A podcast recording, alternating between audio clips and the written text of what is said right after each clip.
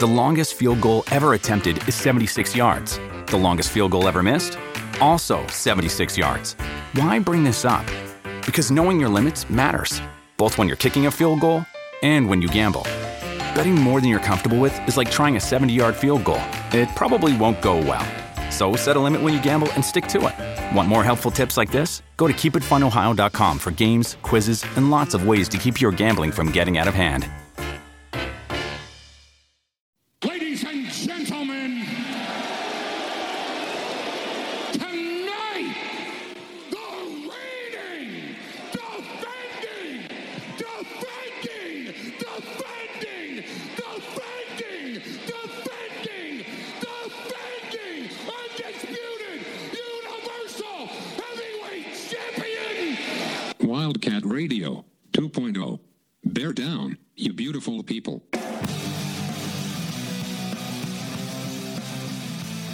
What's up, everybody? This is Wildcat Radio 2.0. I'm Adam Green. He's Brett Barry, and we're just a little bit closer to football season than we were in last week's show. In that time, Brett, there's been some news with Arizona football, with Arizona basketball, even. We'll start with football. Probably the most exciting news is that the Arizona football program announced that they are 100% vaccinated against COVID 19. All the players, all the coaches, everyone around the program that's you know a big part of the program with the players, whoever, they have all been vaccinated for COVID 19. So, as we know, that doesn't guarantee you will not be, you know, test positive for COVID, but it also it really helps with all the protocols and everything that the Pac-12 is doing in terms of forfeits and everything. Like Arizona, 100% vaccinated. Yeah, I think Jedd Fisch uh, addressing the media when they was when he was saying they were at like ninety something percent, he said he viewed that as a competitive advantage, and I think he's I think he's right. And bluntly, I think that's how he convinced maybe the the the more skeptical or the more hesitant on the team because you know there's a hundred and something guys on the on the roster. I'm not sure you can find a lot of places right now that uh, of that of that number of people that 100% of people are vaccinated. But it's a really good thing for the university for the team. And I and I genuinely think Jedd Fisch is right that it's going to be a competitive advantage in terms of the protocols once the season starts. Yeah, and what I like about it especially is just what it shows for the buy-in for Jedd Fisch too. And like you said, like you maybe said, hey, it's a competitive advantage, but like yeah, of course it is. That doesn't mean like NFL players aren't all getting vaccinated, right? Like the head coach at Washington State, I guess he's going to now because there's now, I guess, a mandate from the governor saying if you're a school employee, you have to be vaccinated. Well, Rolovich is like, okay, I'll go do it now. You know, but it's hard to get 100 people to agree on anything anywhere. And for anybody to convince this entire program, it's not mandatory, you could play for U of A and not be vaccinated. Yet they all went and did it. So whatever he did, whatever they did in terms of educating the players and convincing them that this is the right thing to do, like I think it just it speaks really well of Jedd Fisch and the buy-in that they have with him. You know that they are following him, and you know it happened now. It's August nineteenth as we're recording. You know I think them could have been vaccinated a long time ago, but it just shows that they believe in him. They believe in what he's asking them to do, and they're going to do whatever it takes to win. And if he convinces them and says, "Hey, you do this for this program, and it's going to make this program better. It's going to give us a better chance to win football games," and they did it, it means they believe in everything he's telling them. Yeah, and it's one less thing that's not about football that the football team would have to address until they reached 100% vaccination. So only, only good things, you know, as you as, you and I know, it's not a guarantee that people will not get cases, um, but it's certainly uh, better than the alternative. Yeah, certainly. Uh, other fun news that happened: a few of the walk-ons earned scholarships this week. Um, Rourke Freeburg, Jaden Young, and Treydan Stukes is a really fun video. If you go to the Arizona football uh, Twitter account, they kind of show how it happened with Jedd Fisch. He kind of made it like a signing day video for the players. They got to go up there, sign their letters of intent, put on a U of A hat. So congratulations to those three. We're going to talk to Justin Spears a little bit later in the show, and he's going to kind of He'll, we'll ask him about that too because obviously that's a that's a fun thing. The offseason has been a lot of fun. That's another way to kind of as we're rounding out the offseason to see three guys who played really hard, earned their spots on the field, and they get rewarded with scholarships. The way Arizona went about doing it, I thought was really unique, really fun, and you just it's the type of thing you love to see. Yeah, it was it was awesome, and honestly, one of my favorite aspects of it was watching Jaden Young and his glorious locks of hair try to contain a U of A hat to put it on because it just didn't work in all of the best ways possible. For sure. Uh, other news: Arizona, uh, Dave Heeke announced that Arizona Athletics finished the 2020-2021 uh, fiscal year with a $26 million budget deficit. Not surprising. you know, COVID and everything. They didn't have fans at any of their games for pretty much anything, and they replaced a couple of coaching staffs. Like, it's the type of thing where it looks like it made it sound like it could have been a lot worse than it was. And it's just kind of, I'm sure Arizona's not the only program around the country to have to deal with the fact that there was a loss of revenue over the last year. Yeah, I mean, honestly, the the loss was less than I expected, and I and I think that that they Heeke mentioned it's due to a lot of donations. Jedd Fisch was personally able to get still get some of these things done in terms of improvements and renovations to the football facility. Mm-hmm. Um, and there's there's a bridge loan that they're going to take out and try to pay off as quickly as possible. Uh, and I think they also the season ticket renewal rate is probably higher than any of us would have expected uh, after the game that shall be vacated. um, you know, we would have expected. And I'm sure that's helping the financial situation right now as Jedd Fisch has kind of won the off season. Um, you know, and in a lot of ways that's showing up on the financial side. Uh, like realistically, their loss was not what it could or maybe even should have been, mm-hmm. all things considered. So can can not as bad news as expected still be considered good news, Adam? It, well, not bad news is not bad news. I guess it if it's not bad doesn't make it good, but it's fine, you know. It's it's not completely terrible. Yeah, like which would be completely terrible is worse than just partially terrible. So yeah, I think I think that works. Yeah, I, there was there was some uh, not great news though this week, Adam. We should probably address with our old our old friend T Mac from Servite High School. Ah, yes, the the third domino that should have been there for the Juice County. He decided to commit to Oregon um, over Arizona and I guess USC. yeah, don't not, blame him. Not, it's it's a bummer no, though. Not, and and not what you want to see, but you know Arizona's been on the other side of this a lot of times, where uh, Oregon has has stolen away Arizona commits right before signing day. Nothing counts until the the you know the the signatures on the sheet, um, which is I believe not until December. So there's there's still time for uh, for the the Servite, uh, you know, Fafita and and Keyan Burnett to and Jedd Fisch and staff to try try to keep working him. And I think the, one of the best ways to do that would be to show up uh, against BYU early in the season and show that there is some progress there and mm-hmm. convince him that yeah that you can come to Arizona and it can give you that springboard to the NFL like his like his aspirations are. For sure, you got to show a player like that that he can come to your school, develop, and win because he's of course going to do that at Oregon. you know, like yeah. choosing Oregon, like there's no shame if Arizona lost a recruiting battle to Oregon. There's no shame in that. But at the same time, you could argue that Arizona being in the running speaks volumes for where they're at too you know, whether it's the Fafita effect or Jedd Fisch or some combination of all of that. Arizona, there was people who thought legitimately that he would choose Arizona over Oregon and USC. Like that says something. I believe it's the Fafita effect, not the Fafita effect. It's it's it's condensed into one word. No, was okay. Yeah, my bad. I yeah, I didn't know that. I learned no, something tonight. And we're and we're recording on August nineteenth. Uh, I believe tomorrow, Friday, August twentieth, Sterling Lane, a four-star defensive uh, defensive end kind of edge player is announcing his commitment. Uh, all signs point to Arizona fans wanting to probably watch that commitment ceremony, um, which is you know just further you know another four star into a Jedd Fisch's class, even if T Mac is not coming to join what we already have. Yeah, for sure. Uh, other news, that was some bad news, and you started to bring in some potentially good news. Uh, more good news additions. Arizona added officially Majon Wright. He's back. Uh, Carson Cota, a tight end, Mohamed Diallo, uh, defensive lineman, just joined the program. Everybody's like, wait, what's this guy doing here? Um, I don't think Majon Wright's going to be eligible to play. It doesn't sound like this season, but of course he's a guy when he he transferred or he's going to transfer, then he came back, then he decided to transfer again, and then he came back. Like he was the guy of all the players under the portal, I guess outside of Grant Gunnell. They're like, I'd like for this guy to stick around because Arizona was not good last season, but Majon Wright looked like the type of player who could develop into something special as a wide receiver. Yeah, it, it, he's somebody that you see. You saw the flashes of potential stardom there, right? Like there's just some guys have that extra level of athleticism or you know aggression on the field, and, and the size have, and the yeah the skill yeah, set too. He, he has some of that. He had some of those things come out in flashes as, as a even as a freshman.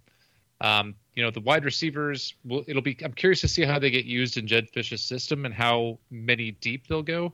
Uh, I think we're going to talk a little bit about that in the depth chart later today. Um, but there's a lot of options there. So even if he's ineligible, I'm not super concerned about him not playing, but I'm very excited to have him back for the long run. Yeah, and getting Diallo, 6'4", 305 defensive tackle, played at Central Michigan the last couple of seasons. Just another big body along a defensive line that's gotten pretty banged up recently. But in that case, when it comes to the lines in the trenches, there's power in numbers. like you just need guys you can rotate in there, shuffling. There's going to be injuries. There's going to be guys who get tired. You need bodies, and this was this is a big body to plug in the middle of that defensive line where he's arriving a little bit late in the process. But you kind of feel like at that size and with his level of experience in college football, he should be able to get up to speed pretty quickly and be a useful rotation player for them this season. Yeah, I mean, get your drinks ready, kids. I was about to say depth like four times. um, yeah, you're right. You cannot have enough depth, especially on, along the lines, especially maybe on the interior defensive line, because that's what really is allows the defense to stand up uh, against an opponent's running game. And if you can't stop the run, you're not going to be able to stop the pass when you when when you're selling out and bringing eight guys in the box, and then you get burned on play action. So it's gonna having having people that can come in and if not start right away, I think he's certainly going to get reps fairly early on in the process, um, especially experience and that kind of size, even in week one against BYU, just having somebody that can go up against a lot of grown men linemen on, on BYU's offensive line, I think I think he's going to play even if he just joined the roster and play three weeks later. Yeah. There's a Cota, a tight end, three star, but six five, about 240. Just a prospect at a position where all indications are Arizona is going to use a tight end. That's why they keep recruiting tight ends, keep adding tight ends because they're going to use them. So whether you get excited about Cota joining the program or not, I think his addition just is another step in that direction. Like, yeah, this is a position that Arizona is going to utilize, and that's why they keep adding players there. Well, and I think his brother was a fairly highly regarded receiver, um, and Cota was given some like preferred walk-on spots at, at I think at like Oregon. Um, you know, he's somebody that especially for somebody that's not expected to necessarily have to contribute now, aside from the indication of where the tight ends are going as a position, once again, there's there's depth being formed there, and you can't you can't coach that kind of size. And if he has the athleticism to go along with it, he'll be an intriguing player to watch as he develops. All right, one other quick note here before we take a break and get to our Justin Spears interview. Switching sports, Jason Terry officially leaves Arizona as the basketball coaching staff to go coach the Denver Nuggets G League team. There were rumors that Terry was not long for the staff for a little while. It was just a matter of where he was going to go. I mean, good luck to Jason Terry. Like no hard feelings at all. He gave Arizona a year on the bench, and he's always going to be one of the you know, all-time great Wildcats. And if he can go on and become a head coach somewhere, like in the NBA, that would be good for the program too to keep producing more head coaches, right? I mean, yeah, and Jet's always going to be repping Arizona. Uh, so I think we we wish him well. It opens up another spot on the staff for Tommy Lloyd to maybe bring in, uh, you know, one of his guys or another kind of young up and comer. Um, I'm I'm going to guess that they go with somebody that's a recruiting focused uh, type assistant. Um, that's kind of the name of the game, especially in in in, in a powerhouse program like Arizona. Um, but we'll see what they fill that with. Uh, but I'm sure Jason Terry's going to have good success in the G League. Yeah, for sure. So uh, I think that's. I think we got through all the biggest news. There's always more recruiting. We missed a couple of recruits. There was a tight end. Arizona got Powell from the Phoenix area that caused a, quite the hullabaloo on Twitter. what a nonsensical hullabaloo! Also, but also I got to use the word hullabaloo. So you're welcome, Wildcat Radio 2.0 listeners. One one could say there was skullduggery afoot on the Twitter uh, machine. There was quite the kerfuffle. anyway, let, us take a break. and we come back, we're going to be joined by Justin Spears from the Daily Star, the Wildcaster, ESPN Tucson. We're going to talk about everything Arizona football because we are all really excited for Arizona football. So, talk to Justin Spears after the break. Another day is here, and you're ready for it. What to wear? Check. Breakfast, lunch, and dinner? Check. Planning for what's next and how to save for it? That's where Bank of America can help. For your financial to-dos, Bank of America has experts ready to help get you closer to your goals. Get started at one of our local financial centers or 24-7 in our mobile banking app. Find a location near you at bankofamerica.com slash talk to us. What would you like the power to do? Mobile banking requires downloading the app and is only available for select devices. Message and data rates may apply. Bank of America and a member FDIC. With Kizik Hands Free Shoes, motion sounds something like this. Kizik helps you experience the magic of motion.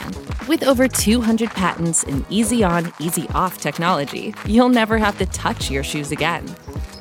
There are hundreds of styles and colors, plus a squish like nothing you've ever felt.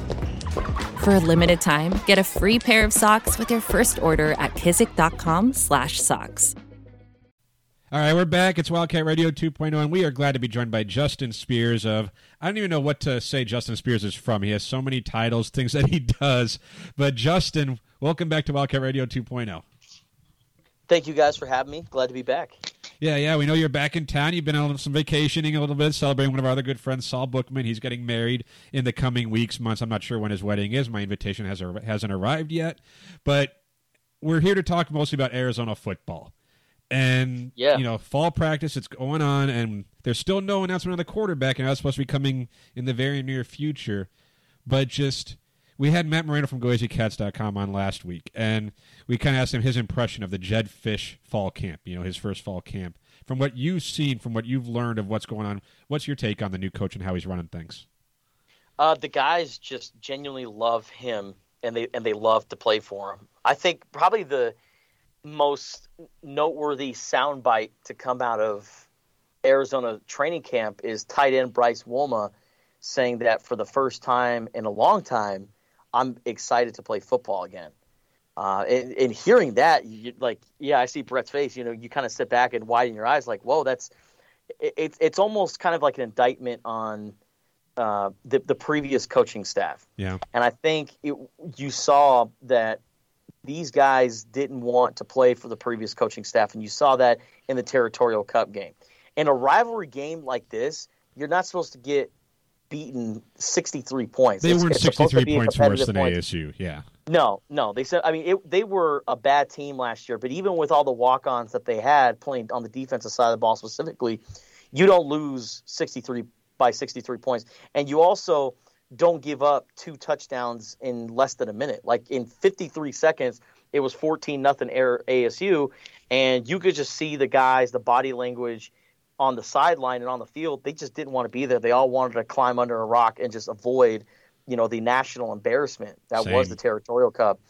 And so, you know, you could see the body language, and even when Kevin Sumlin was let go, you never saw anybody really come to his rescue you never saw anybody, you know, so uh, you know, come out publicly and say, "Well, you know, he's such a great coach. This is such a terrible mistake by the University of Arizona." Nobody defended Kevin Sumlin, and I I don't want to make this into like, "Oh, look how bad Kevin Sumlin was," but when you compare it to everything that Jedd Fisch has done over the last seven months, eight months, or however long he's been hired, I mean, Jedd Fisch has done more in just a short time than Kevin Sumlin did in three years, and he's doing all the things correctly. He's opened up his doors uh, for football alumni and former players to come on back. On my radio show on ESPN Radio, we actually had uh, a number of guys uh, come on the show. Uh, Ricky Elmore, who played defensive end under uh, Mike Stoops, he said that he's had more phone conversations with Jedd Fisch over the last few months than he's had with Rich Rodriguez and Kevin Sumlin combined.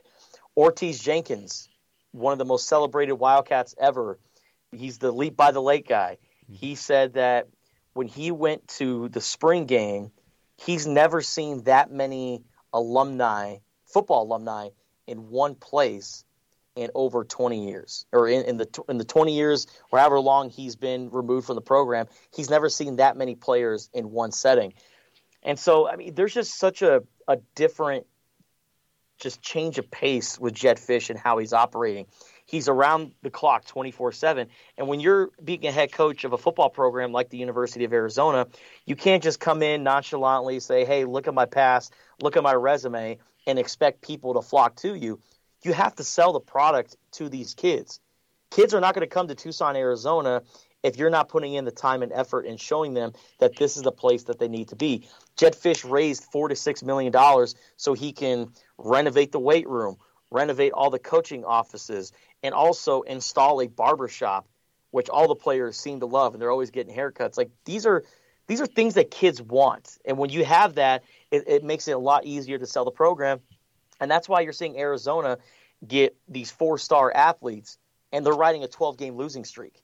It's just it's mind boggling to think that uh, the job that Jedd Fisch has done, but he's done a pretty solid one. Justin, Adam and I have talked a lot in the last couple months about like the importance of building a culture and talking about that buy-in that you're talking about that you're seeing from guys and it, it, both the community and the players on the roster. Like that Bryce Wolma quote is very revealing to me. I'm curious to know your sense of does that buy-in and culture tell us that this team is better than you know maybe that the talent on the roster is not as bad as 0 and 12 is and how much of a difference does that buy-in and culture mean i'm not suggesting that we're going to win the rose bowl this year sure but you know how much of that do you think is going to translate onto the field this year well a lot of the players seem to think that they got a much better team than people are saying you know they they're what vegas has them at two and a half wins for this year. That's the the the line that everybody's throwing out there. I mean, San Diego State, NAU, and then one Pac-12 win, and and they already have the over right there. The the receiving core. I mean, I really think once Jamarye Joiner gets healthy, I mean, he he's capable of being an All Pac-12 wide receiver. Stanley Berryhill, the vision that Jedd Fisch has for him is a lot of motions, a lot of different things that he wasn't doing when Kevin Sumlin and Noel Mazzoni was running the offense. So I, I think Stanley Berryhill is going to have a great year. And then the, all the running backs, I mean, they are so loaded at running back that I think they're going to be talented, and then they're going to return all those guys and then add a couple more stars. So Arizona's running back room is going to be pretty solid uh, for the next few years. But you know, I I don't I don't know. You know, as much as I want to say that you know they're going to you know, come out and win five to six games and everything's going to be all good. You know, uh, this is still a team that is riding a 12 game losing streak. Um, but man, if, if Jedd Fisch ends up going bowl eligible in his first year, I think you should build that man a statue. you, you, really should. And um, I, I, think they're going to be a lot better uh, than what they have shown. And even if they go three and nine, four and eight, I guarantee you a lot of those losses are going to be by seven points, 10 points. They're not going to get housed by 63 points to their arch rival. You know, I, I, I have a really strong feeling that you're not going to, that you're, that, that you're not going to see this Arizona team just simply roll over. You know, every now and then, you know, when they, you know, play teams like Oregon or heck, maybe even if, if USC gets hot and they have a really good team, you know, I could see them, you know, struggling, but – I this is a team that's going to be competitive and, and they're going to be bring a lot of energy. You know, one thing that I always give Mike Stoops a lot of credit was even though, you know, they had losing seasons and they didn't go to a bowl game until 2008, there was always that one game where even if mm-hmm. they went four and eight, there was always that one game where they would beat a top 10 team at home. And just the electricity, the atmosphere at Arizona Stadium, they need that. And I was talking with Stanley Berryhill's dad the other day, and he said that everything right now is kind of like a perfect storm. The guys are buying into the program, the coaching staff is getting better recruits, and now with we're going to have fans in the stands, people are going to be excited to get out again and attend football games. And when you give them a product that they're going to be proud of and they want to be a part of it, then you're going to be able to to pack Arizona Stadium. So everything's pretty good right now for Arizona football. So, so Justin, you're giving, you're building up my optimism going into this season, but my Arizona fandom means I need to rein us back in because the thing that concerns me the most, and I'd love to get your perspective, and Adam kind of touched on it. We're several weeks into camp now, and we still don't have a starting quarterback. Is that yeah. is that a, is that cause for panic, and is that going to be the limiting factor on the ceiling for this team? Yeah, that's going to be the biggest crutch. But you know, who knows what's what's going to happen, you know, with the quarterback race. I remember in 2009 there was a quarterback race between uh, the returning backup and Matt Scott and then a guy by the name of Nick Foles. And a lot of people say, well, Gunner Cruz doesn't have any college experience. Like you look at his stats at Washington State, like what did he take like three snaps at Wazoo? He has zero experience. Nick Foles had zero experience coming out of what he went to Michigan State and then ASU and then ended up at Arizona. I'm not going to sit there and say Gunner Cruz is the next Nick Foles. Like I don't want people to think that, but but there's just a, there's a little bit of optimism that people can look forward to, and you know comparing this situation to the last coach in their first their first season, expectations were just so much higher. And I think Arizona fans have kind of come to grips with the fact that this is a team that's going to be in rebuilding mode for the next couple of years. With Kevin Sumlin, it was, oh, he's coming from Texas A&M, this high-profile coach who's really good at recruiting. Oh, he also coached Johnny Manziel, who won the Heisman. Arizona's got this electric quarterback and Khalil Tate. This seems like the perfect marriage. Everything's going to be great, and Arizona football is back. And then they come out and they get waxed by BYU, and then everyone kind of understands, okay, maybe this is a little bit different, but we still have a lot of hope. I think with the the quarterback race now, the team riding a 12 game losing streak, I don't know. You guys, you guys are Arizona advocates. Maybe you guys can understand. Okay, let's let's pump the brakes here a little bit. Let's not get our our hopes really high. Well, and that's where this whole offseason, it's like the best offseason in Arizona football history, right? Like you Yeah. don't win games in the offseason, but you win know, the hearts and minds of the fans. Like they've won fans back. There is that excitement for Arizona football. Even you can go into the season and think they're going to win four games if it's a great season and still be excited for those four wins. You know, that's I Oh, think yeah. the mindset people have for this team because Jedd Fisch has done everything right. You talked about the buy-in too that he has kind of elicited from this team. We saw the news today that they had the 100% COVID vaccination within the program, and I feel That's like awesome. when you're trying to look and say, okay, what has Jedd Fisch done? That shows the belief in him and what he's doing too. Like we've seen it with the recruiting, had with the Bryce Wolma quote. Everyone's saying great things. I know when he canceled practice the other day, it was the Jedd Fisch for president type of stuff. Like, yeah, he's doing everything right, but the players really do seem to be on board. And maybe they didn't have that with Kevin Sumlin. You know, maybe he came in and they were a bowl team the year before with Rich Rodriguez. Maybe someone didn't have that buy-in, but this team seems to really be, you know, 100% on the Jedd Fisch train, and it's it's just such a better feeling, right? You're down you're around the team, you're around the program, talk to coaches, you talk to players' families, and everything. Like it just feels so much better, and feelings doesn't equal wins, but it equals something that makes you think, okay, things are moving in the right direction. Yeah, well, when Kevin Sumlin first got here, he was the, you know, cool guy, you know, but that personality can only go so far because if you still have that approach with I, I'm very even keeled, I don't get too high, I don't get too low. People thought it was a nice change of pace because the previous two head coaches were complete hotheads. Mike Stoops, like you could literally see the the steam coming out of his ears on the sideline. He was just so pissed off. Rich Rodriguez was the same way. Kevin Sumlin was a completely different change of pace. So a lot of people embraced it. They thought, okay, we have a, a different minded coach. And then the losing happened and it just kept happening and it kept happening and kept happening. And then it turned into, oh, we have this cool coach into we have this coach that doesn't care. With with Jedd Fisch, you don't get that sense. You get a sense that he cares about Arizona football. And quite frankly, this is Jedd Fisch's dream job. I don't know if the University of Arizona was always in the mix for him of becoming a head coach somewhere, but he's never been a head coach before. He's always wanted to take a program, make it his, and you know what? If he goes to, uh, you know, things go great and he ends up going to another program or even goes to the NFL, Cool. then th- th- then so be it. But he built up Arizona football, and he's working around the clock to make sure that this program is going to be as successful as it can be. And you, you didn't get that uh, with, with the previous coach. So, you know, the players, you know, they're buying in. They're, they're loving everything about Jedd Fisch. Jedd Fisch seems to genuinely care about Tucson. The Arizona football program isn't isolated. You know, they're not just over there in the Lowell Stevens football facility or the Dick Tomey practice fields just doing their own thing.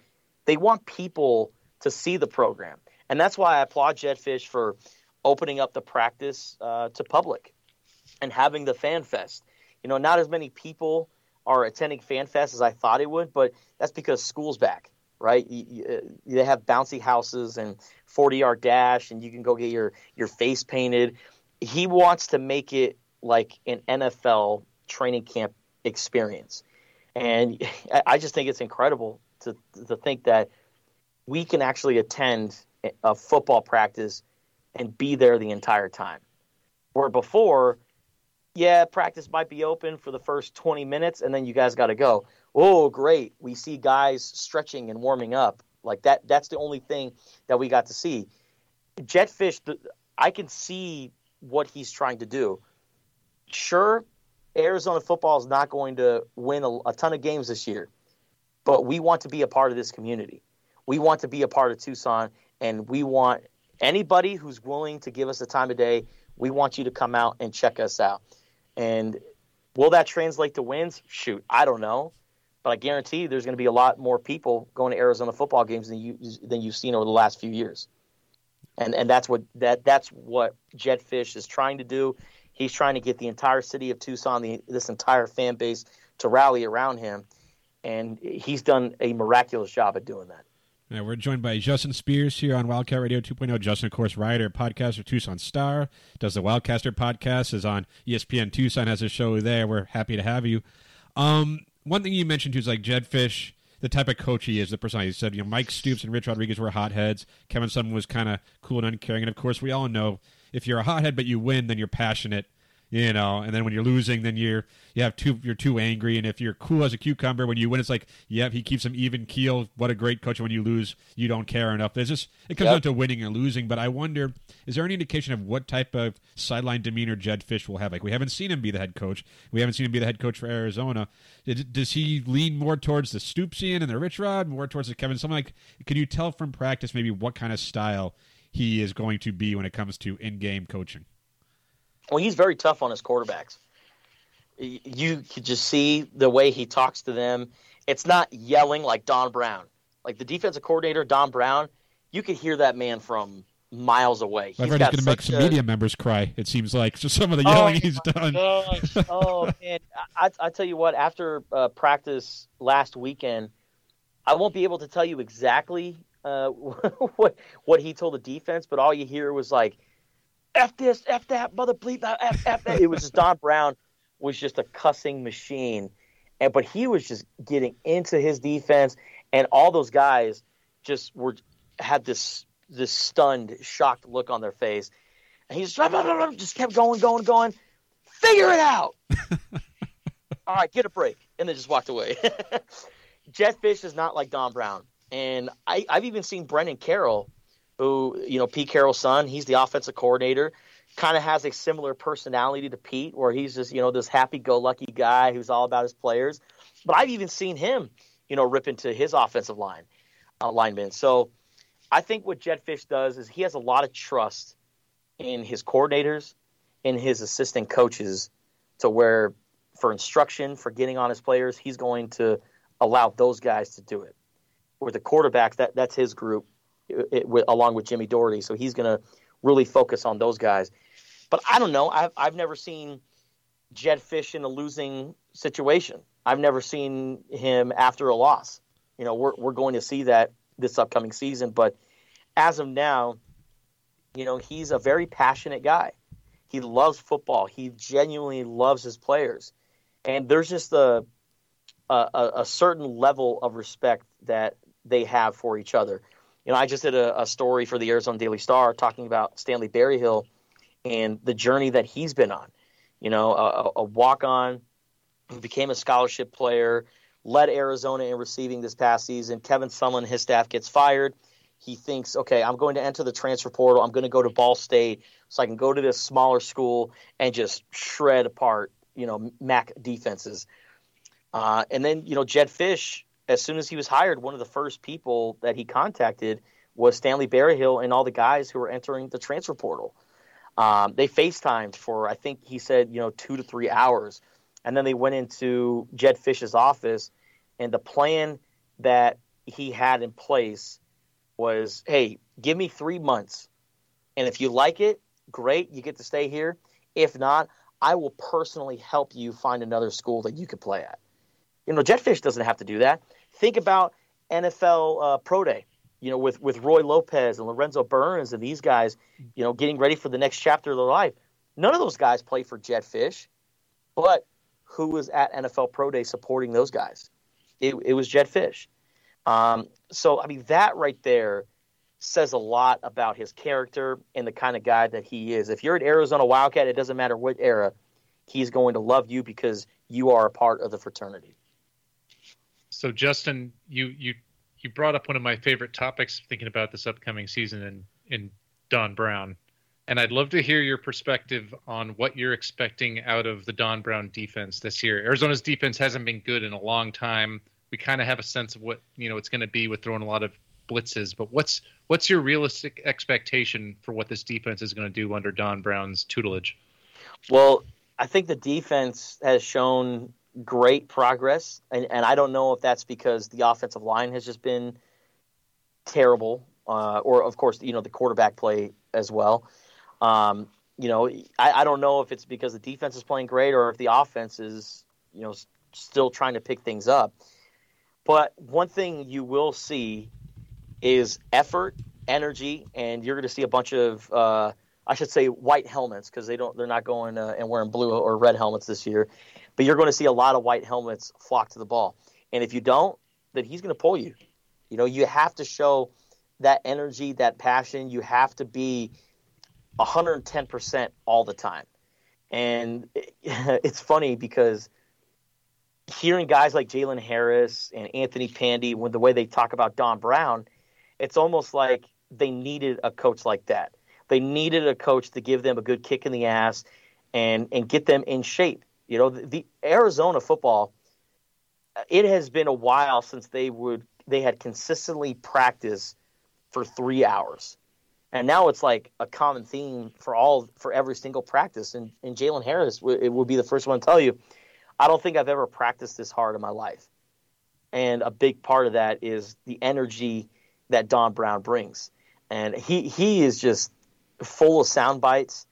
Uh, you know, I'll never forget one of the practices when somebody asked him, "Are you going to be on the booth or in the booth, or are you going to be on the sideline?" And he said, "If I were in the booth, I would scale the booth down to the ground because I just can't do it. I, I tried it one time. I lasted maybe a quarter. And think about just like you do a good. Don Brown, by the way. That's not say bad. that was a, that was I was going to say that was a pretty good Don Brown or a really bad Andrew Dice Clay. I tried to do like my my East Coast Boston Maine accent uh, that he has, but you know, this is a guy uh, who's coordinated some of the top defenses in in college football. When he was at Michigan, they they had number one ranked defenses. Heck, he had one of the top defenses in college football at Boston College. Like if you can, you know, put together these kind of defenses, I think with Arizona's athletes, the defense is going to be much much better than you've seen in years past. It's just so unfortunate that you know they don't really have depth at cornerback. You know they're still they're trying to you know still figure out you know who are going to be the two guys behind Christian Roland Wallace and Isaiah Rutherford. I think Treydan Stukes, who was just put on scholarship yesterday, is uh, going to be one of those guys. And you also have Mackenzie Barnes and Malik Hausman.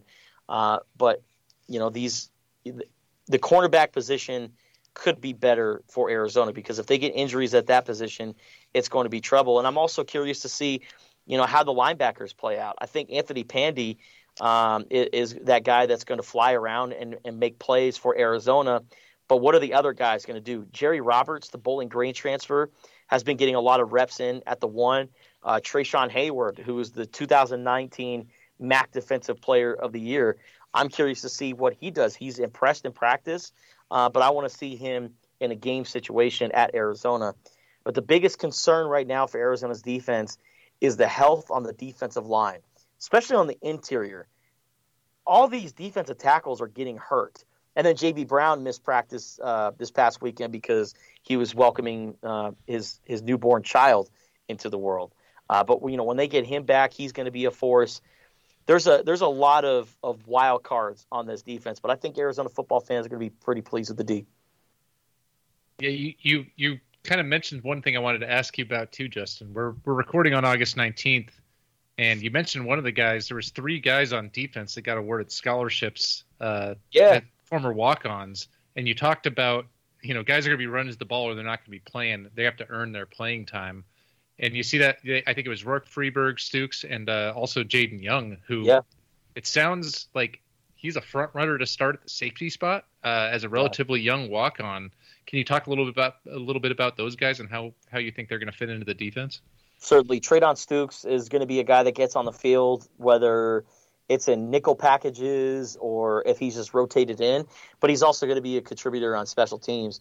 Rourke Freeburg uh, was one of my favorite storylines from a year ago. Nobody thought that he would ever get on the field, and then sure enough, first game against USC, I'm like, is that Rourke Freeburg He was starting? good. And he And- looked good. and he was solid. he was probably their best defensive player that game. When you, when you think about it, uh, it could have been Christian Roland Wallace if uh, if he If he timed that. He Yeah, jumped yeah, a half a step jump. later. Yeah. Yeah, but you know, Rourke Freeburg. When you think about guys who were walk-ons that were going to become full ride scholarship players, he was one of the names at the top of the list. And then Jaden Young was kind of nowhere to be seen a year ago. Was is a walk-on from Centennial. Um, you know, got a little bit of playing time, but then during spring ball, really emerged as one of Arizona's top defensive backs. And Chuck Cecil has a soft spot in his heart for Jaden Young. He does. Uh, He, he's a, a grinder, a tough kid who was a walk-on like Chuck Cecil. A lot of people forget Chuck Cecil was a walk-on when he first came to Arizona and was then put on scholarship.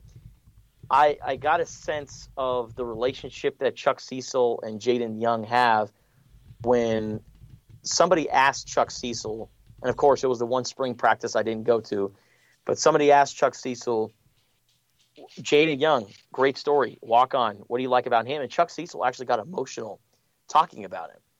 And you know, Chuck Cecil, very, very tough guy. And when you see him become vulnerable and show, you know, a soft spot for a guy who he reveres and admires, you know, I- seeing Jaden Young getting put on scholarship, it, it doesn't surprise me one bit. And those three guys are going to be impact players for Arizona. And do you guys know the common denominator between those three guys? No? No. Bueller? All of them are from Arizona. Mm. Tra- Treydan Stukes played at Goodyear Millennium. Um, Rourke Freeburg played at, I think, either Red Mountain or Desert Mountain, whatever school Kurt Warner coaches at. And then Jaden Young played at uh, Centennial. So these are all in state walk ons who gave Arizona a chance when Jedd Fisch wasn't there. They stood out and they bought into whatever the coaching staff has in place and, and they become stars. But I, I heard somewhere, Justin, that like Arizona three star recruits are no way to go if you're trying to build a winning program. So I can only imagine guys who are walk ons from Arizona. You can't win with guys like that, right? I mean, I saw that on Twitter somewhere. Like apparently you can't do that with Arizona guys. But like I I have one final question for you. It's kind of more of a fun one. The way that those players were announced to get their scholarships, and that's you always love those videos, right? When a player who's a walk on gets awarded with a scholarship, like every time you see it's like this is it's just fun to see. These kids deserve it. They've worked so hard to get to that point. The way this one happened with the table and the hats and everything, kind of like a letter of Yeah. intent thing, that's a really unique way to do this. And there's a lot of unique things that Jedd Fisch has done over the last eight months or so since he's been hired. And I'm curious what you think is like the most enjoyable or what stands out to you that he's done that's not that's not normal. Like not just not to be on the football field, just things that he's done. Like there was the Gronk, you know, catch from the helicopter or the super soakers at the spring game, doing this for the walk-ons. Or anything that kind of jumps out. He says like, okay, like this is unique, this is special, and this is maybe why Jedd Fisch is going to be successful in Tucson. Well, the attention to details is is everything, um, and like you know something like that where these players they didn't get national signing day because they were walk-ons. So it was like they probably had a a little Twitter graphic or they had a uh, something on their iPhone notes saying, you know, I've been waiting for this moment for a long time. Blessed to say I'm committed to the University of Arizona with like 12 different emojis. Um, but but they didn't get that that national letter of intent moment. For Jedd Fisch in a team meeting, you know, these guys weren't expecting something like this. And to have all their brothers and you know guys from the Arizona football fraternity all gathered in a room and then call them down, have them all sit at a table and sign a national letter of intent, like those are those are great moments. And you know what? That's something that those guys are never ever going to forget. But the details is something that I've been so impressed with. And again, I don't want to make this into you know, look look at a bad job. Look at how bad of a job Kevin Sumlin did. Well, it's not to But- say bad, but it's different, right? This is but, different. but it's different. Yeah, certainly. You know the so the press conference room at the football facility. When you get off the elevator and you turn the corner, there's a wall of student athlete scholars of the month. Well, the student ath- athlete scholars of the month, they were from the 2017 season and they hadn't been updated for two years. So you're seeing like guys who are no longer a part of the program, their faces are still on the wall for being the, the best student on the football team in the month of October 2017. And they hadn't been updated. Like those kind of details are, are important. And by, by the details that Jedd Fisch, that, that he's shown that he gets it, goes down to getting Rob Gronkowski and Teddy Bruschi to come back for the spring game, which, oh, by the way, is the first time that Rob Gronkowski has been uh, back to Tucson in a decade. You're telling me the greatest player, the greatest NFL player in program history, you hadn't gotten him to come back to campus and how long? I get it. He's in season. He's playing in the NFL. It's really hard to coordinate getting Rob Gronkowski to come out. But what about a spring game? What about summer? Well, I mean, there. What any any time in the spring after the football season's over with? Like, there was just there was just so many opportunities that they could have had a guy like Rob Gronkowski. And it's not like Rob Gronkowski left Arizona and was like, "Nah, I'm done with the U of A. You know, I, I went to college there. That's it." Gronk loves U of A. He reps the U of A any chance uh, that he gets. So of course, you know, getting the opportunity to come back, he was going to take it. And you have Teddy Bruschi and they're coaching against each other in the spring game. This is a program that that was riding a 12 game losing streak, and they probably had the most hype spring game in program history. I've asked so many colleagues here in town who have been around Arizona football for decades. And I'm like, have you had, have you ever been like this amped up for a spring game? And they said no. Going back to the details, in that spring game, Jedd Fisch wore a windbreaker jacket. And I, when I saw him come out, I was like, why the hell is this guy wearing a windbreaker jacket? It's 120 degrees out in the field and he's wearing a jacket. Well, the windbreaker jacket was uh, supposed to represent the, the windbreaker jacket that Dick Tomey famously wore. And when you look at the Dick Tomey practice fields, the mural that they have out on the fields, you see the, the, the jacket that Dick Tomey is wearing. And Teddy Bruschi, I asked him about it at the spring game. Hey, what'd you think about Jedd Fisch's jacket and you know representing Dick Tomey? And Jed Fit or Teddy Bruschi was like, it's like he knows what to do. Like he was just so, you know, kind of like in love with Jedd Fisch. There, it was like he just he just knows how to do all the right things. He just knows what to do. But but that right there showed me how much he cares about everything. And so, you know, the details, man, the details matter at a program like Arizona. And Jedd Fisch, man, he honestly gets it. But right now, we're in this honeymoon phase because you know, he's doing all the right things, he's pushing all the right buttons. But will that translate to wins? Because I know Arizona football fans, that's what they're they're really hoping for, right? That's that's win. the thing that's at the win their is mind. what we're hoping for. Like, Just- don't just go plural win. yet. like, we're Yeah. not that Oh, yeah. greedy. like, wins would be great, but let's win. Just, just Let's stop win. the losing streak. Huh? Yeah. yeah. Well, I, I think I think what you're talking about, Justin, there with the attention to detail and all of that focus. We all, I think we all talked about it. I probably texted you back in the day when we were looking for, you know, we talked about it on the pod. We all are, are Arizona fans, but we know that Arizona is not a self-sustaining program where a person can't just walk in here and expect to be given something. They got to earn it. Yeah. They got to be a grinder. And you know, I think as an Arizona fan, I think we're all hoping and we're seeing so far that Jedd Fisch was wait that hungry guy waiting for that opportunity and willing to be that grinder and hopefully it keeps carrying on through into the season and we get wins plural at him. I yeah, that'd be great. Listen, two and a half wins is where is where Vegas is is thinking that they're going to be at. So if Vegas thinks they're going to get a couple wins, then I think it's safe to say that they're going to have wins plural. I will also maintain the losing streak Vegas doesn't get to 12 games if it's a normal season last year. They would have had one of those non-conference wins against. I forget if they had NAU on the schedule last year or not. I think they did, right? Like I know they had Hawaii. Yeah. Like they would have won a game last season in a normal, you know, in a non-COVID shortened Southern season. Utah, they would have like beat the Citadel. someone. Yeah. They Yeah. should have they should have beaten Southern California last year, USC. And I think that's what gives a lot of people optimism about maybe they can string together five to six wins. You know, they went toe to toe with the team that won the Pac 12 South, and they did it with Rourke Freeburg starting at linebacker and being their best defensive player. So who knows? Maybe this, this Arizona team's got something up their sleeve that we just uh, don't know about. And that's the fun thing going into this season. New coaching staff that doesn't really have much of a history, a roster that's been pretty well overhauled, especially at quarterback on the defensive side. And with the skill positions, they have plenty of talent there. So will they win a lot of games? Will they win any games? We'll see. But at least it seems like it's going to be fun.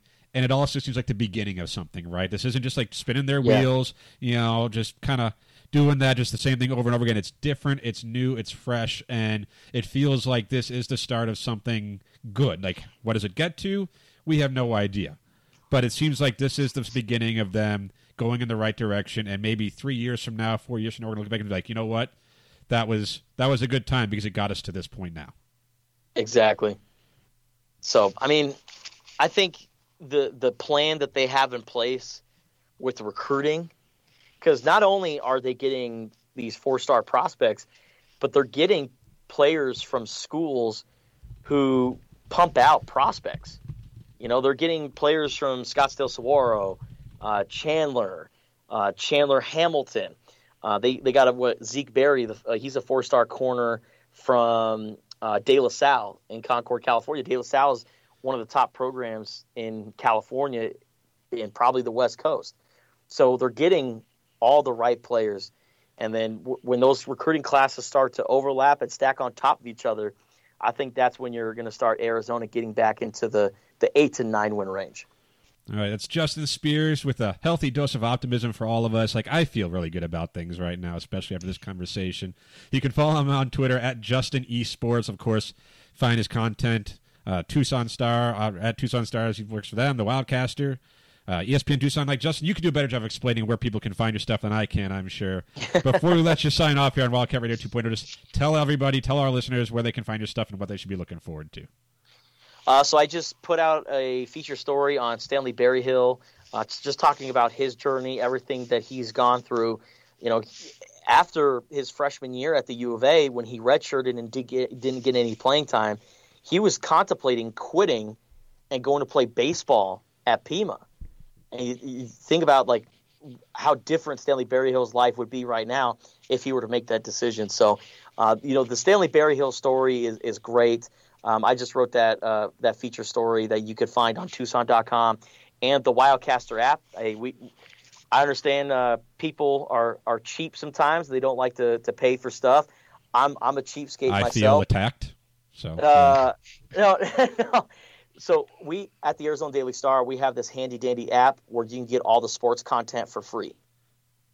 For the Wild uh, podcast, we have stories, videos there, um, everything you name it. It's uh, right there on that Wildcaster app. And then weekdays from three to six, uh, I host a radio show on ESPN Radio, uh, 1490 AM and 1049 FM, called Spears and Ali and we have a good time. We talk all things Arizona sports, and yeah, it's just a fun time. We have fun times, just like we're having a good time right here on Wildcat Radio oh. 2.0.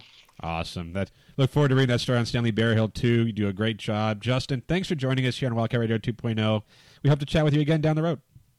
I appreciate you guys. Thank you for having me. All right, thank you, Justin Spears. And we come back. The Arizona depth chart conversation will continue.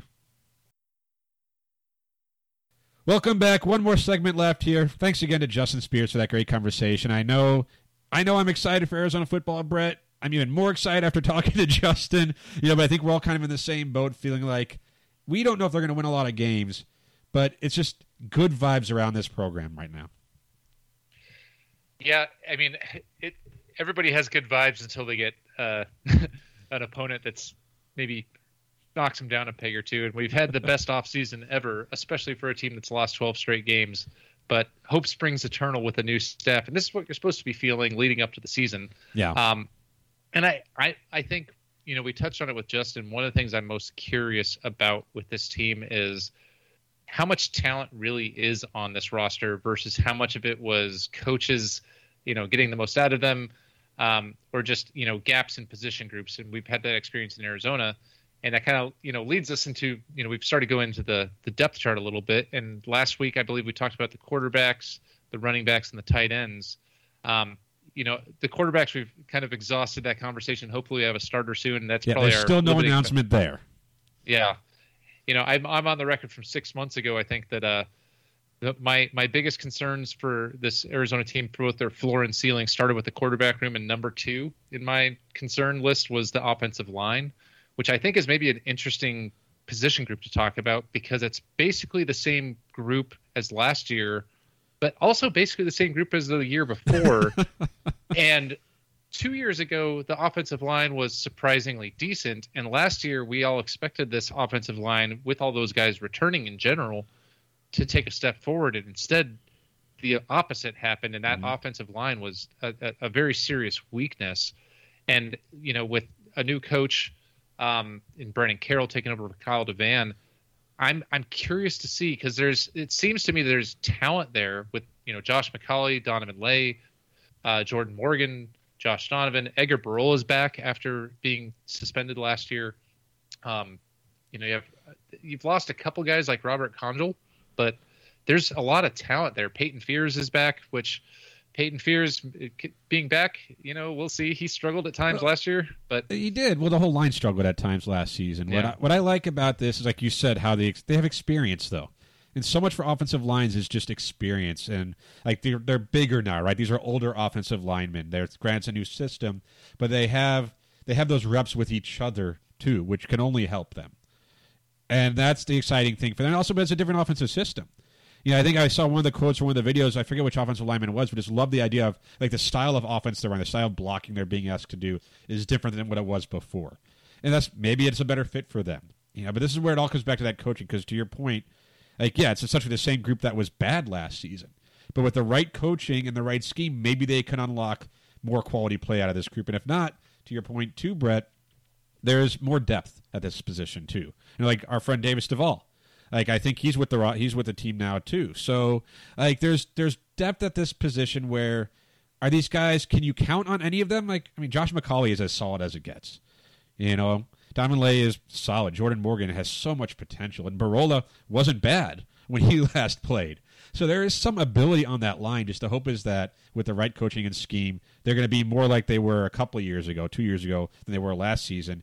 And that's where just again, if you have faith in the coaching staff, you'll think that's going to happen. Well, and you've got some young guys that we haven't mentioned. Josh Baker, uh, I think, is going to be a redshirt freshman or whatever we're calling the the freshman people that went through a COVID year, Yeah. um, a COVID freshman, if you will. Um, he's a good, he's a guy who could be the heir apparent potentially to uh, McCauley at center, but can plop can slide over to guard easily. Probably the first guy. plop at first because I liked that for an offensive line. Could just plop over to I mean, it, it fits. yeah. Um, and you know, another guy. Uh, uh, you know, most most freshmen are usually not going to be physically, mentally uh, ready to play or developmentally ready to play. Uh, but JT Hand, I think, is a guy that might contribute this year, especially if there's ever a, a time when the depth gets challenged with guys getting knocked, you know, nicked up on on some injuries. Um, Davis Duvall, you mentioned. I'm very, I'm very curious to see how how he looks on the field. I think the question for him is whether he will be uh, ready to play and eligible to play with various transfer rules. I don't know if we have clarity on that situation yet, um, but he's a guy I have a lot of. Uh, I'm, I'm very intrigued in his potential in the long run. To me, it's. I, I I think it's going to be a question of the scheme and the coaching with what they're going to be able to get out of this, and you know, it does Edgar Burrola coming back make that much of a difference? He was a fairly capable tackle um, at right tackle in the past. You know, does that mean you can move Paiton Fears inside where maybe he doesn't get beat by speed rushers as much? I don't know. Um, I'm curious to see how it plays out. I I think they can be decent, and with that experience, and hopefully they can all, you know, uh, Josh McCauley is, you know, feels like he's the Van Wilder of the offensive line. He's been there for forever. um, you know, it, having a, uh, a leader at the center position that's making those calls should make a difference, mm-hmm. especially with people that have been there for a few years. Even even Josh Baker, who maybe didn't play last year, but has been you know has been a part of the system even if it's a new coaching staff. It, it's it's one of the bigger wild cards that I'm most intrigued to see. Yeah, I wouldn't call it a weakness necessarily, but it is, I think, like you said, a wild card. And, you know, we'll have to see too because we don't know who the quarterback's going to be. And obviously, a quarterback maybe holds the ball a little bit too long could make an offensive line look worse. You know, if this running backs, and we talked about the running backs before, like we really like this group, but if they make the wrong read, if there's a hole and they don't find it, then the offensive line looks worse. So it's not always going to be on the offensive line, but with the amount of experience that they have, you have to believe that with just proper coaching and a good game plan for them, they should be competent right? Like it's not a weakness. It shouldn't be a weakness anyway. I'm not going to say it should be a strength either, but it should not be a weakness. One place that should be a strength, though, Brett, on the offensive side of the ball, is wide receiver room. And like we talked about how the running back room last week is one of maybe the most stacked, you know, room on the team. And wide receiver though, they got experience, they got potential. I really like this group. Stanley Berryhill's had a great camp by all accounts. Uh, Matt Moreno last week said Tayvian Cunningham has been showing things that we haven't seen. We all know what Jamarye Joiner can do when he's healthy. Boobie Curry came back, and he seemed to have been having a pretty good camp too. Majon Wright, we mentioned he's back with the program. We don't know if he's going to be eligible, but he also may not need him to be eligible because there is so much depth at that position. Yeah, the only thing in my eyes that the receiving room is missing is a clear star, right? You have a lot of guys that maybe have potential and have some skills. You have Tayvian Cunningham, who's um, you know, he's a, not a big guy, but he's a he's a track kind of athlete.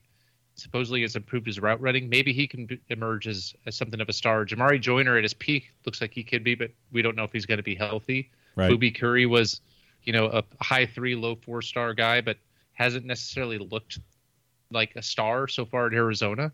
Um, Jalen we'll see if he Johnson looks like he has ability. yeah, Jalen Johnson actually, I think might might be one of the guys with the highest ceiling. Um, you know, he was he he missed last season, I think, also due to uh, suspension reasons. Um, but he's got size and speed that you know can be very intriguing. And we haven't even mentioned, I don't think, Brian Casteel, who's maybe the most accomplished of the receivers. Um, I so I I don't know if the they I say this without a star, I don't know if they're a group that anybody will game plan around, but they have enough people and enough depth. Drink again with the the depth comment. Um, that I think the position group will at least be competent and be a threat when they're on the field. There won't be guys that you can ignore, right? Yeah.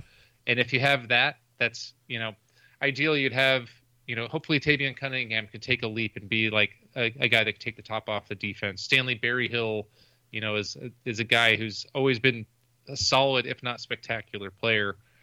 It- you know, hopefully one or two guys emerges as like really go-to threats. I'm not convinced this they're on this roster this year. I'm hopeful, uh, but I think it's a high floor position group. If that makes sense. It does make sense, and I do think there is star potential. Obviously, we, we both think Majon Wright has star potential, but we don't even know if he's going to be eligible this season. Jamarye Joiner, when he's healthy, has star potential, and you know it was almost like Berryhill was good last season.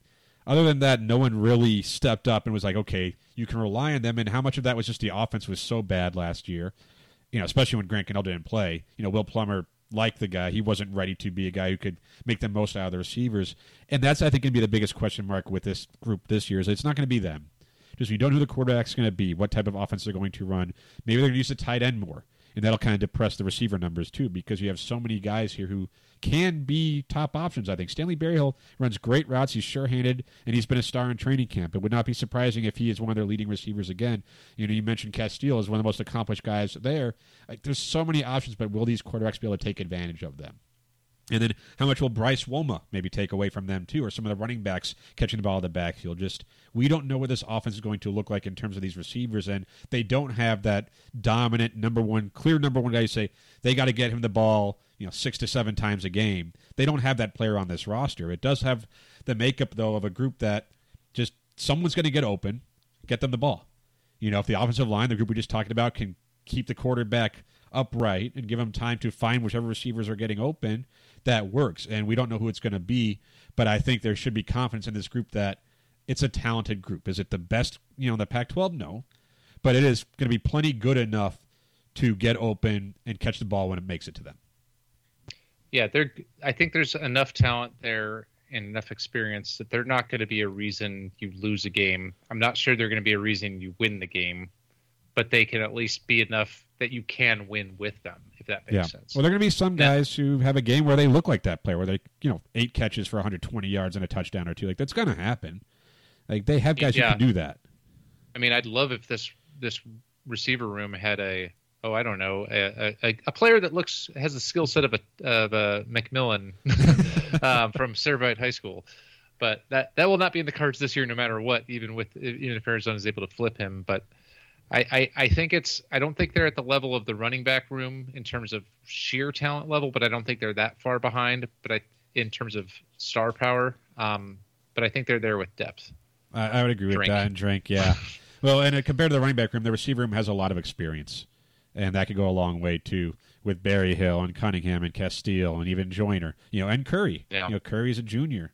I guess he's technically a sophomore because the COVID year doesn't count. But there's experience, and it's also important to remember, like most of these guys entered the transfer portal and came back, and they came back for a reason. Like they've bought in with this coaching staff, this offensive system, what they have in mind for them, that they think they can fit into it now. Just because like they should be confident in themselves, but I, I feel like you have to feel good about what they're doing for all those reasons. Because they have proven at times these guys can all catch the ball, they can all get open, they can all make plays, and they're in an offense that they want to be a part of that they came back to be a part of for a coaching staff to you know, Kevin Cummings to coach them and all that. So I feel good about this group. I do.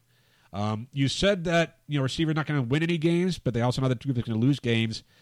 Probably the last position group we're going to get to today. We're going to talk about some special teams here, and we mostly just focus on the kickers in this one. And kickers never lose you games either, but sometimes games come down to your kicking game, especially your place kicker, your field goal kicker, and it can get a little tenuous. Arizona has some decent options there. You kind of feel like Lucas Havrisik's going to be the kicker again. He's a senior. He had a pretty good year last season. I know Tyler Loop is in the conversation there as well, but if it's not Havrisik with his huge leg and experience, then I feel like something went wrong. Let's start there. Yeah, Havrisik, I think is you can basically pencil in uh, certainly handling kickoffs, which is an underrated uh, or underappreciated uh, skill to have of that big leg that you referred to. Uh, I don't think Tyler Loop's going to supplant him. I think Havrisik is at worst, uh, you know, an average to above average kicker with a, a a guy that has potential to be a well above average, like NFL type prospect. Just if he can kind of hone in on the accuracy to match that leg, that's an NFL kicker, Yeah. right? Um, and I actually really like Tyler Loop uh, as his as as his clear backup. Uh, I think Tyler Loop though was kind of a revelation uh, last year as as as a punter uh, ahead of guys that were even offered a you know most most uh, kicking specialists are generally kind of given preferred walk-on deals and have to earn their their scholarship with scholarship limits. Uh, Kyle Ostendorp was given a scholarship outright and has not really been able to win the job outright. Um, I did see Tyler- though that there's talk that he would be the guy right now if if the season started. That Ostendorp was leading in punting. Really that's Yeah, Dudzinski. He was in an interview. He said like right now he thinks Ostendorp is probably the guy who's leading the punting. which I'm that I want I, I'm gonna you know how I can tell I'm hurting for some actual games at him. I want to overanalyze the hell out of that statement and tell me if that means that Tyler Loop might be doing maybe some potential field goal kicking and they're trying to also you know maybe they have him do the short kicks and and Havrisik the long kicks like happened a few years ago with uh, Josh Pollack and Havrisik I think. Um, But it's options, right? Like Ost- you kind of want Ostendorp to be the guy. Like he was the scholarship guy. Like you want those guys to come in and be as good as they should be, right? And last year you said Loop was a revelation. He was. He was solid.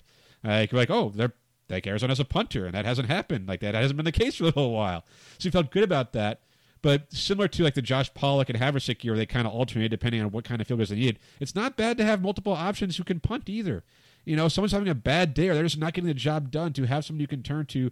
And if Ostendorp's the starter, if he gets the nod and he struggles, then you know you have Tyler Loop waiting in the wings. So if Havrisik struggles, maybe you have Tyler Loop. Like Arizona's kicking game is not in a bad place at all. Yeah, I mean, I'm inherently cautious of ever saying or having any confidence in college kickers. No, you should have zero confidence in them. Never let it come down to a college kicker. Never let that happen. which is which is making me reluctant to say that I feel good about the the position group. In on, context, on paper, in context, yeah, you feel as good as you reasonably could about a kicking game in college football, right? I, yeah, I think I think that's a fair framing, uh, unless you literally had a surefire NFLer on there. Um, you know, it's it's not uh, it's not my it's not a position I'm. If Arizona's going to lose a lot of games, it's not going to be due to their kicking.